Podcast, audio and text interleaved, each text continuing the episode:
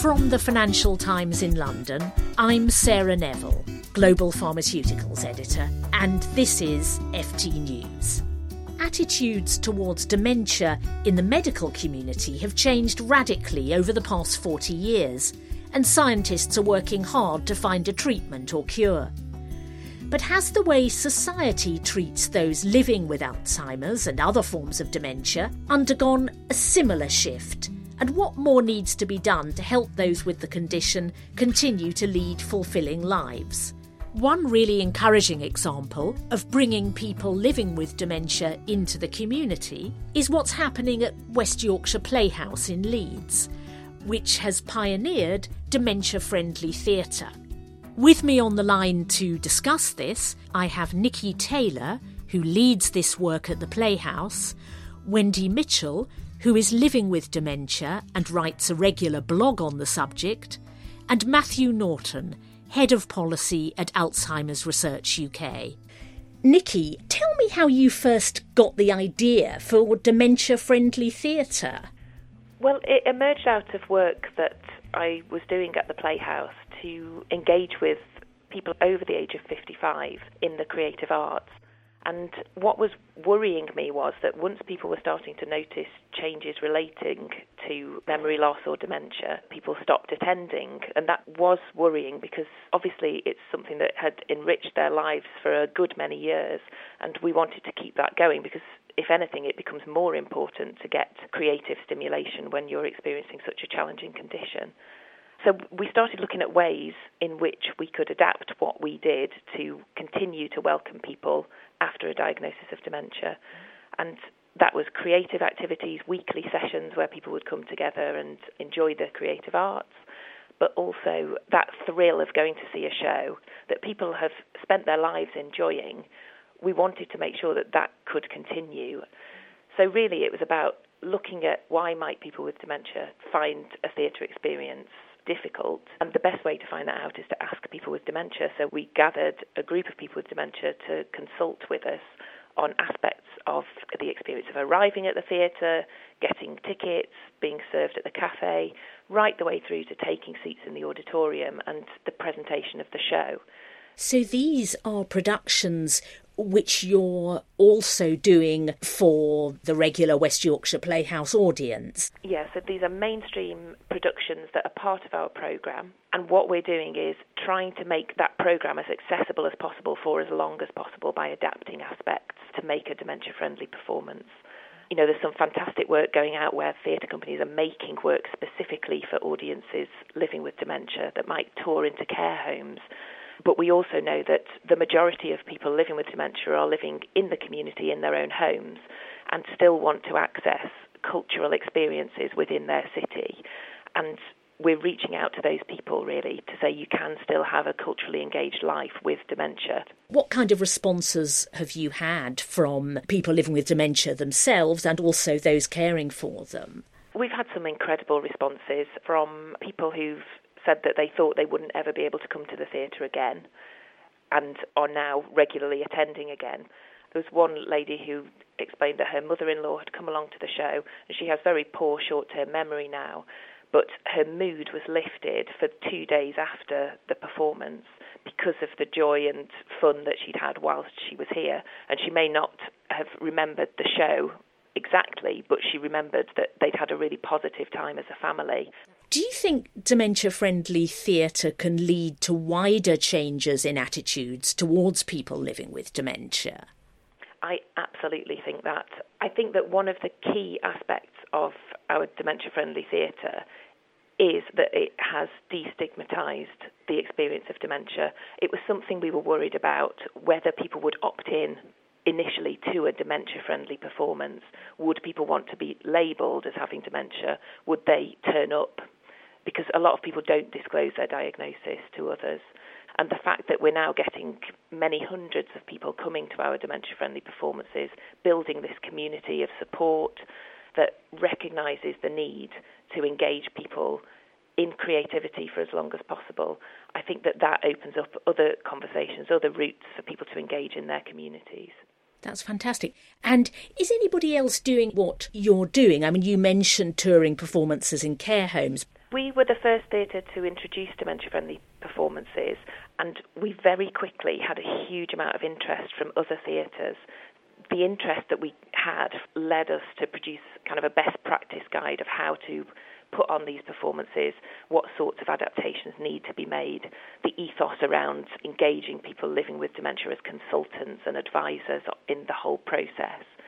So the guide now is out there for free on our website, and we've been told that it's a really useful tool for people who are just starting out in this endeavour. And I know now you're embarking on a, a, slightly different venture, which you're calling the Every Third Minute Festival, because every third minute someone starts living with dementia. Whose stories are going to get heard through that programme? Every third minute is a festival that is curated by people living with dementia. And this is a really natural next step for us at West Yorkshire Playhouse because having put people with dementia in a central position in consulting on dementia friendly theatre performances, we know how much people have to offer in being creative, in advising us. Primarily, theatre that's made about dementia is made by people who are not living with dementia, and that means that we hear a lot of stories about caring for, grieving for, rather than living with. And I think the crucial angle that this festival is looking at is what is it like to live with dementia? the stories of living with dementia are entirely different and can only be told by people who actually are diagnosed with the condition. Thanks very much, Nikki. Wendy, that's a good moment to turn to you because you are living with dementia and you write a regular blog called Which Me Am I Today? Why did you start it? And perhaps you could say a bit about why you chose that title. Well, I started writing my blog soon after I was diagnosed as I I wanted to record all the the wonderful opportunities that came my way that I didn't want to forget.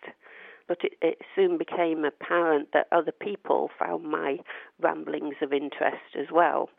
The, the reason why I chose the title is because you never know what sort of day you're going to have whether it's going to be a good day or a bad day. So the Which Me Am I Today seemed a, a natural title for me to, to choose.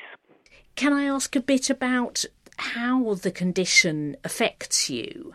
It's important to remember that, that dementia isn't just about memory, as so many of our other senses are affected as well. Memory is often the first thing we notice, but like in myself, noise, is a particular problem. Finding your way around, um, movement. I had a wobble now, which I, I never had before, and taste, seeing, hearing. So many of our other senses are affected as well.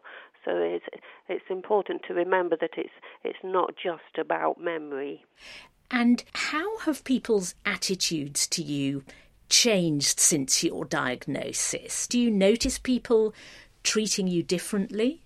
Oh, certainly in the beginning, because when people think of dementia, they often think purely of the end stages, but it has to have a beginning and a middle. So people, when I was diagnosed, they immediately wrote me off because they associated it with being in the end stages and not capable of anything anymore. So people stopped contacting me, stopped writing to me, simply because they didn't know what to say and they didn't know that I was still capable of speaking and of having thoughts. And that was another reason I started writing my blog because it showed people that I could still articulate my feelings and all the things that I was still doing. People often focus on what you can't do whereas I always focus on what I can do. And in fact, quite a lot of new opportunities have come your way. I think you've been working within the health service, haven't you, mm. to educate people about what it's like to live with dementia. That's right. Students are my big passion because they're the very people that can change people's attitude to dementia in the future. So every year I speak to first year student nurses at York University and I continue to support them throughout their course. I often get emails from them asking for me to have a look at an assignment they've done or something like that and just to clarify things because they want to get it right. Um, so little is known within the healthcare profession, and unless they actually talk to people with dementia, they won't understand the reality. They'll only know what's written in books and academia. Uh, so to, to actually hear someone's real experience opens their eyes to things that they hadn't been made aware of in their training. What did you do before you retired, Wendy? Oh, I worked in the NHS for 20 years. I used to train sisters and matrons how to manage and roster their staff. So now you're using that yes, same approach, except now in a different way. What change would make the biggest difference to you in being able to continue leading a good life? Well, if people looked at the positive me rather than the sadness of me having dementia, that would help enormously.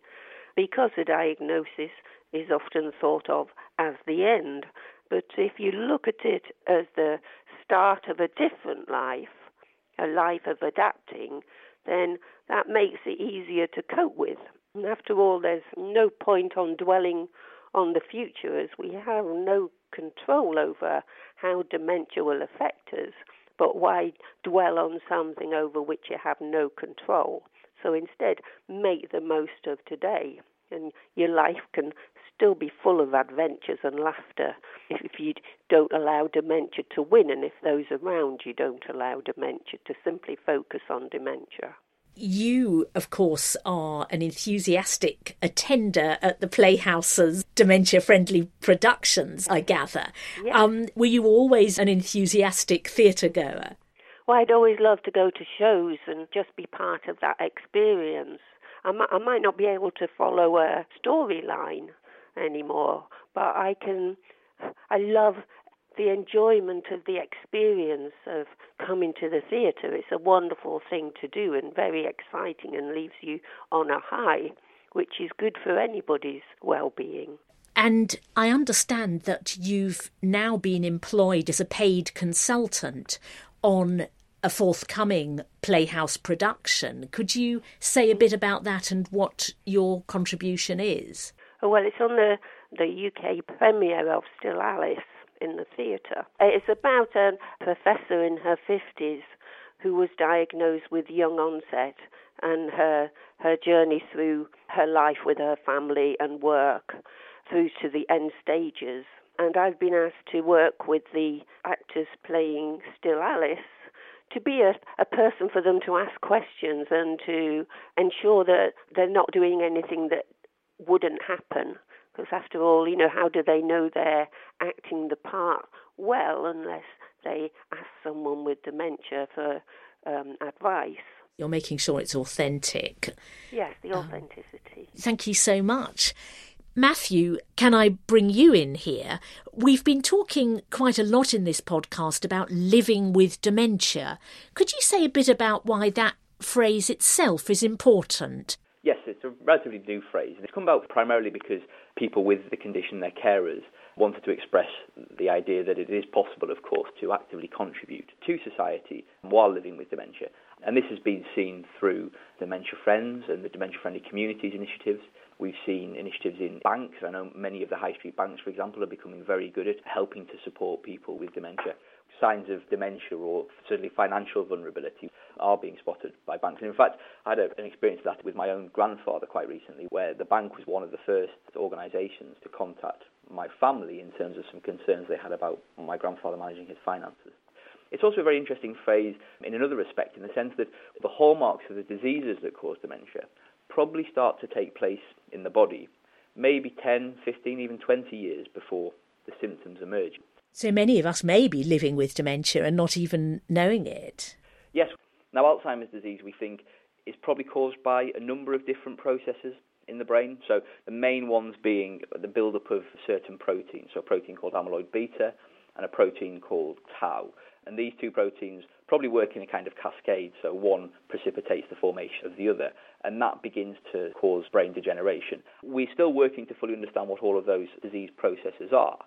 But what we do know from recent research is that there are ways in which some people within the population can probably reduce their risk of developing dementia, broadly by taking the same action as you would take against cardiovascular risk. So what's good for your heart is, is good for your head.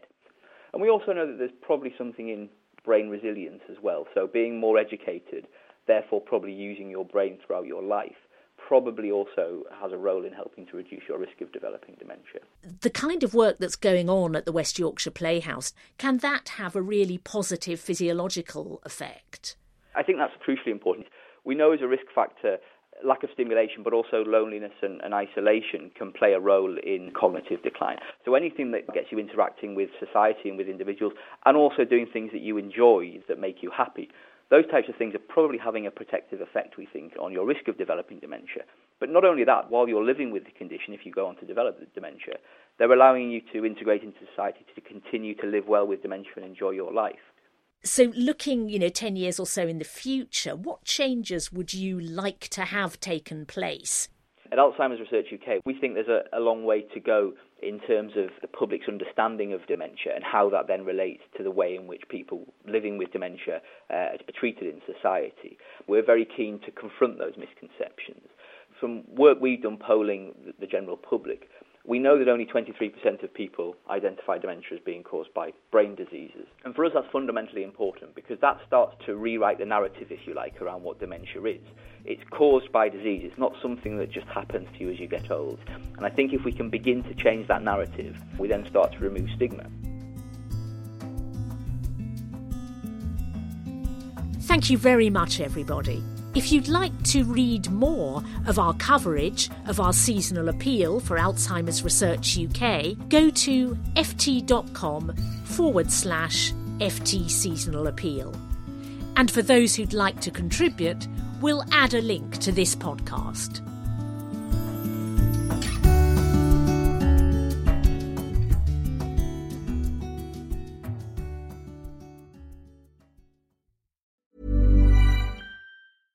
Support for this podcast and the following message come from Corient.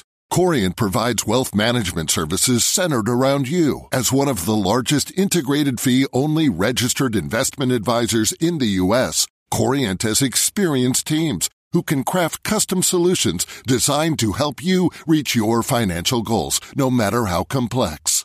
Real wealth requires real solutions. Connect with a wealth advisor today at Corient.com. That's Corient.com.